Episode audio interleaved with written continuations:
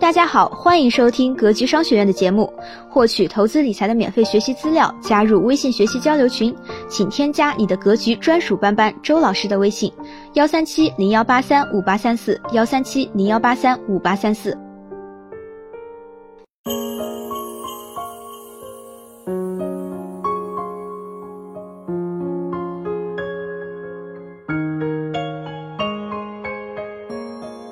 租房就能落户，炒房团要灰飞烟灭。近期楼市又爆出大消息，这次消息虽然看起来也许并不那么火爆，但或更具实质意义。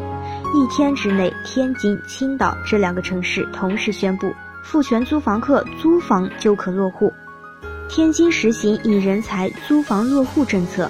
对本人或直系亲属无名下合法住房的，可在其长期租赁房屋所在社区落集体户口。青岛将健全完善城乡统一的户籍管理制度，以合法稳定住所含租赁或合法稳定就业为基本落户条件，全面开放城镇落户限制。租房即可落户，天津、青岛对人才真的要实现落户无门槛、迁入无障碍的目标。生活在中国都知道，户口这个东西一头连着居民，一头连着福利。现在租房也可以落户，这就意味着很多人不一定硬要咬牙买房才能享受城市的福利，租房也可以。这下租房居住的含金量又进一步提高了。为了实现租购并举的战略，让租房成为房地产市场的重要补充，让老百姓真正住有所居，国家也是拼了。择其要者，一、增加土地供给，允许农村集体土地不用经过国家征地环节，可以盖成租赁房，直接进入市场。这个政策说的再白一些，就是试点城市周边村里的土地可以建房出租给白领了，一时激起千层浪。这堪称楼市一个真正的制度创新。这意味着政府征地环节没有了，连开发商这个环节也省去了，节省的成本会非常巨大。农村集体建设的租赁房成本可能只有商品的百分之二十，一线城市到百分之三十，二线城市。换句话说，二到三折的房子可能要来了。这下大量廉价租赁房将涌入市场，包括城中村的房子，包括都市边缘农村的房子都可以成为租赁房。二，国有大行建行推出按居贷和存房贷业务。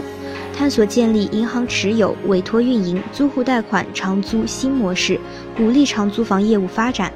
前段时间，房子也能存银行这则爆炸性新闻引起了所有关注楼市的人的关注。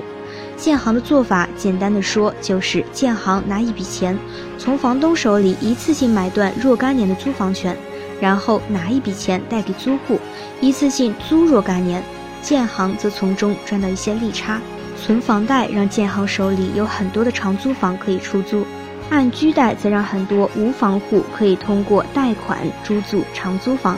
这样给长租市场的需求和供给方架起了一座桥梁，将目前短租房转为长租房，以提升市民住房品质，让百姓住有所居。三、引入阿里、腾讯、京东等互联网巨头，推动租房服务一站化、智慧化，提高租房体验。也就是说，以后你不用冒寒风、顶烈日去找房，官方租赁平台上将提供充足可靠的房源，租户在平台上找到房源后，可以直接在网上签约，以后每个月的租金也可以直接在网上缴纳，还省去了中介费用。无论是阿里携手杭州建设住房租赁平台，还是腾讯全方位介入平台建设，都发出了一个强烈信号：政府加一线互联网企业。智慧加住房租赁大旗招展，正在乘风破浪前进。自古以来，买房而居仿佛是中国人天经地义的生活方式，房子也是中国人的投资中心点。然而，不出意外，我们将在不远的将来看到，很多城市城市中产阶层将从咬牙买买买向租租租转变。中国房地产即将开启一个新时代——租赁时代。这不仅是居住方式的重大转折。更是一种思想观念的巨变。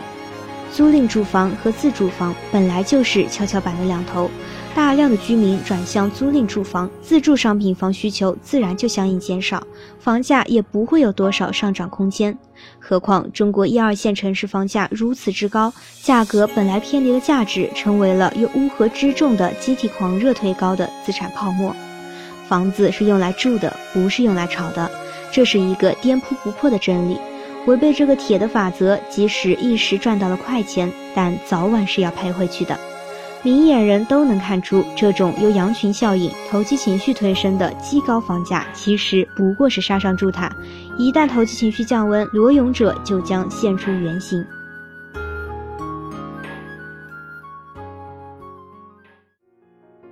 希望今天的分享能给您带来收获。好了，本期的分享就是这些。了解更多系统的投资理财课程，获取免费学习资料，加入微信学习交流群，请添加你的格局专属班主任周老师的微信：幺三七零幺八三五八三四幺三七零幺八三五八三四。咱们下期节目再见。